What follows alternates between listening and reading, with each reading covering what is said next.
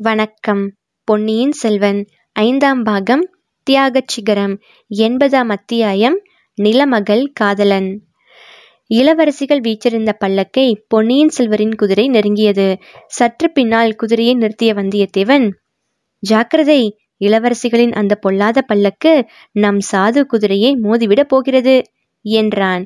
கிட்டத்தட்ட அதே இடத்தில் முன்னொரு தடவை நந்தினியின் மூடு பல்லக்கின் மீது அவன் குதிரையை கொண்டு போய் மோதிவிட்டு குதிரையை பல்லக்கு மோதுகிறது என்று கூக்குரலிட்டது அவனுக்கு நினைவு வந்தது. அச்சம்பவம் நடந்து ஆறு மாதம் கூட முழுமையாக ஆகவில்லை. ஆனால் இந்த சிறிய காலத்துக்குள் எத்தனை எத்தனை முக்கியமான நிகழ்ச்சிகள் நடந்தேறிவிட்டன? குந்தவை வந்தியத்தேவனுடைய வார்த்தைகளினால் ஏற்பட்ட பூரிப்பை அடக்கிக் கொண்டு தம்பி உங்களை பார்த்தால் ஏதோ குதூகலமான விஷயத்தை பற்றி பேசிக்கொண்டு வருவதாக தோன்றுகிறதே. உங்களுடைய திருமுகங்கள் அவ்வளவு மலர்ச்சியுடன் விளங்குகின்றன என்றாள். ஆமாக்கா. குதூகலமான விஷயம் பற்றித்தான் பேசிக்கொண்டு வந்தோம். ஆனால் அது உன் தோழி வானதிக்கு அவ்வளவு குதூகலம் தராது. என்னுடைய திருமண நாள் நெருங்கி வந்து கொண்டிருக்கிறதல்லவா? நான் காதல் கொண்டு மணந்து கொள்ளப் போகும் மங்கையை பார்த்து மகிழ்ந்தோம். அவளுடைய ரூப லாவண்யங்களை பற்றி பேசிக்கொண்டு வருகிறோம். என்றார் பொன்னியின் செல்வர். சற்று முன் பிரகாசமாக விளங்கிய இரு பெண்களின் முகங்களும் உடனே வாட்டமுற்றன. வானதி தலையை குனிந்து கொண்டாள். குந்தவையின் முகத்தில் கோபம் வியப்பு ஐயம் ஆத்திரம் முதலிய வெவ்வேறு பாவங்கள் தோன்றி மறைந்தன. இது என்ன வெட்கமற்ற பேச்சு? இந்த பெண்ணின் மனத்தை வருத்தப்படுத்துவதில் உனக்கு என்ன சந்தோஷம்? என்றாள். வானதி தலையை நிமிர்த்தி குந்தவையை பார்த்து அக்கா இது என்ன வார்த்தை? எனக்கு எதற்காக வருத்தம்? என்றாள். ஒன்றுக்கும் மறுமொழி சொல்லாமல் பொன்னியின் செல்வர் புன்னகை பூத்த முகத்துடன் நிற்பதைக் கண்ட இளைய பிராட்டி கொள்ளிடக்கரைக்கல்லவா போய் திரும்புகிறீர்கள்?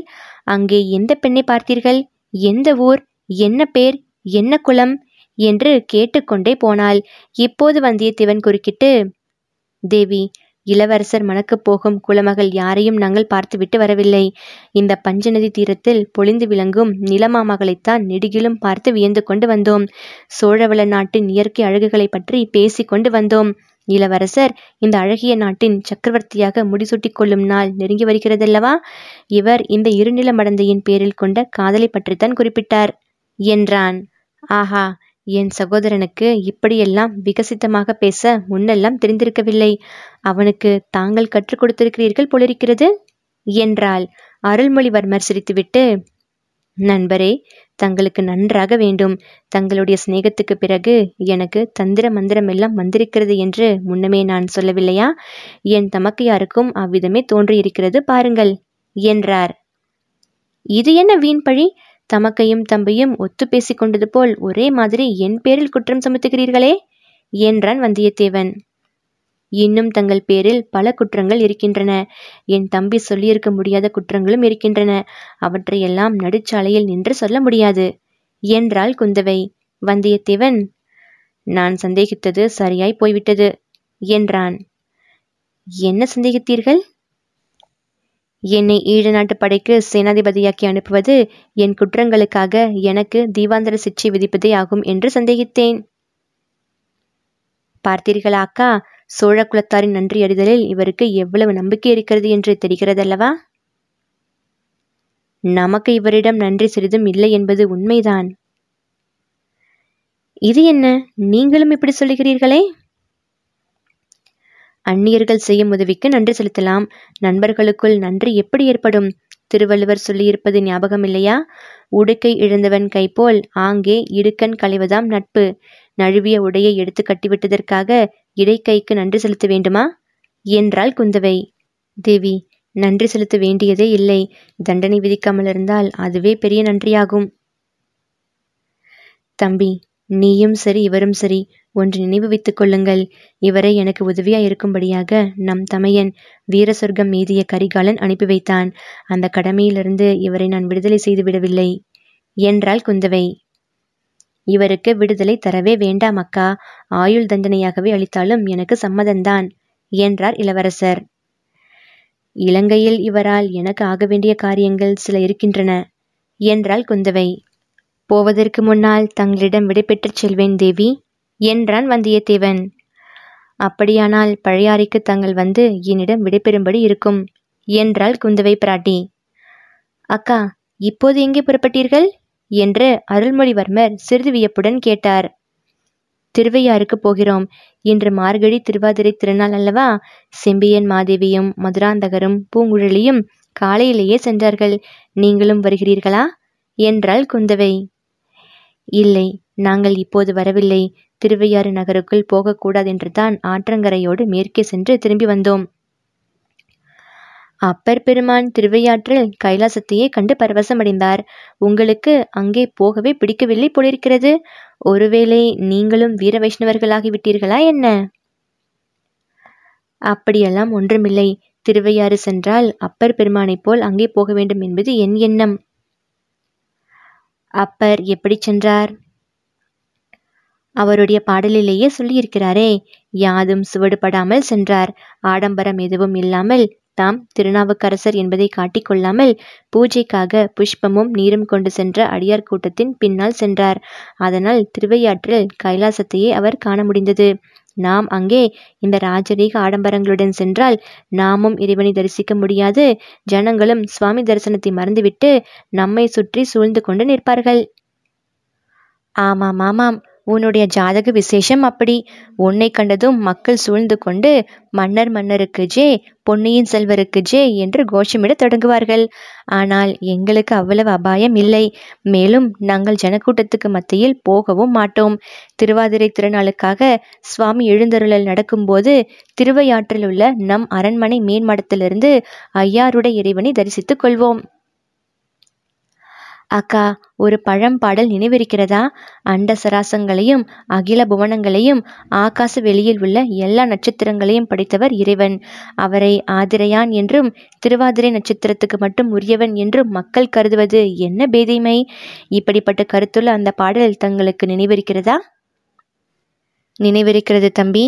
ஆனால் எல்லா நட்சத்திரங்களுக்கும் உரியவன் திருவாதிரைக்கும் உரியவன் தானே சரி நீங்கள் போய் வாருங்கள். எப்போது தஞ்சைக்கு திரும்பி வருவீர்கள்? தஞ்சைக்கு இப்போது நாங்கள் திரும்ப போவதில்லை. திருவையாற்றிலிருந்து பழையாறை போகிறோம். என்ன? என்ன? என்னுடைய மகுடாபிஷேகத்துக்கு இல்லாமலா போகிறீர்கள்? என்றார் இளவரசர். ஆமாம் உன்னுடைய மகுடாபிஷேக வைபவத்தில் எனக்கும் வானதிக்கும் என்ன வேலை? ஆஹா தாங்கள் இல்லாமல் என்னுடைய பட்டாபிஷேகம் நடைபெறாது. எல்லாம் நடைபெறும். ஏன் நடைபெறாது? பட்டாபிஷேகத்துக்கு நாள் வைத்து கொடுத்தவர் யார்?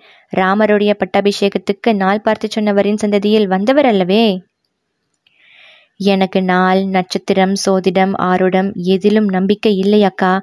நம் கடமையை செய்யும் எல்லா நாளும் நல்ல நாள்தான். சோம்பி இருக்கும் நாட்களே கெட்ட நாட்கள். என்றார் பொன்னியின் செல்வர். உன்னுடைய வாழ்நாட்கள் எல்லாம் அத்தகைய நல்ல நாட்களாகவே இருக்கட்டும் தம்பி. நாங்கள் சென்று ஐயாரப்பரிடமும் அறம் வளர்த்த நாயகியிடமும் உனக்காக பிரார்த்தனை செய்கிறோம். என்றாள் குந்தவை. எனக்காக என்ன பிரார்த்தனை செய்யப் போகிறீர்கள்? நிலமகள் மேல் நீ கொண்டிருக்கும் காதல் பூர்த்தியாகட்டும். உன் மகுடாபிஷேகம் விக்னமின்றி நடைபெறட்டும் என்று ஐயாருடைய இறைவரிடம் பிரார்த்திக்கிறோம். உன் உள்ளம் சுழற் தொல்குடிக்கு உரிய அற வழியிலிருந்து விலகாமல் இருக்கட்டும் என்று அறம் வளர்த்த நாயகியின் சந்நிதியில் பிரார்த்தித்துக் கொள்கிறோம். அப்படியானால் நீங்கள் எனது பட்டாபிஷேகத்துக்கு நிச்சயமாக இருக்கப் போவதில்லையா?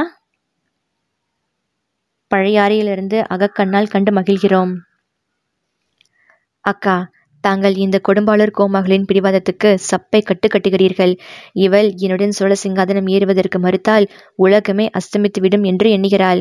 இவளுடைய வீண் பிடிவாதம் விபரீதத்தில் முடியப் போகிறது. இவளுக்கு பதிலாக சோழரின் சிங்காதனத்தில் வேறொரு பெண் அமர்ந்துவிடப் போகிறாள். அப்புறம் என் பேரில் குற்றம் சொல்லி பயன் ஒன்றுமில்லை என்றார் இளவரசர் பொன்னியின் செல்வர். நான் இவர் மீது என்றும் குற்றம் சொன்னதில்லை இனிமேலும் குற்றம் சொல்லப் போவதில்லை அக்கா. என்றாள் கொடும்பாளூர் இளவரசி. நீ சொன்னாலும் பயன் இல்லை வானதி. மண்ணாசை கொண்டவர்களின் காதில் வேறு எதுவும் ஏறாது என்றாள் இளைய பிராட்டி குந்தவை. இந்த மண்ணாசையை என் மனத்தில் உண்டாக்கியவர் தாங்கள்தான் என்பதை மறந்துவிட வேண்டாம். பெண்ணாய் பிறந்த தாங்களே இந்த அழகிய சோழ நாட்டை விட்டு போக மனம் வரவில்லை என்றும் அதற்காகவே கல்யாணம் செய்து கொள்ளப் போவதில்லை என்றும் பலமுறை என்னிடம் சொன்னதில்லையா? என்றார் அருள்மொழி. அப்போதெல்லாம் என் வார்த்தைகள் உன் காதில் ஏறவே இல்லை. உலகத்தில் இன்னும் எத்தனையோ அழகிய நாடுகள் இருக்கின்றன என்று சொல்லி வந்தாய். இந்த வானர் குலத்து வீரரின் போதனைதான் உன்னை இப்படி நிலமடந்தையின் காதல நாக்கிவிட்டது. என்றாள் குந்தவை பிராட்டி. தெய்வமே அந்த பழியும் என் பேரிலே தானா வந்து விட வேண்டும்? என்றான் வந்தியத்தேவன். எவ்வளவோ பெரிய பயங்கரமான பழியை சுமந்தீர்களே இந்த சிறிய பழிக்கா பயந்து விடப் போகிறீர்கள்? தம்பி வெகு நேரம் பேசிக் கொண்டிருந்து விட்டோம். சுவாமி எழுந்தருளும் நேரம் நெருங்கிவிட்டது. போகிறோம். என்று கூறி குந்தவை சிவிகையாளருக்கு சமிக்ஞை செய்தாள். பல்லக்கு மேலே சென்றது.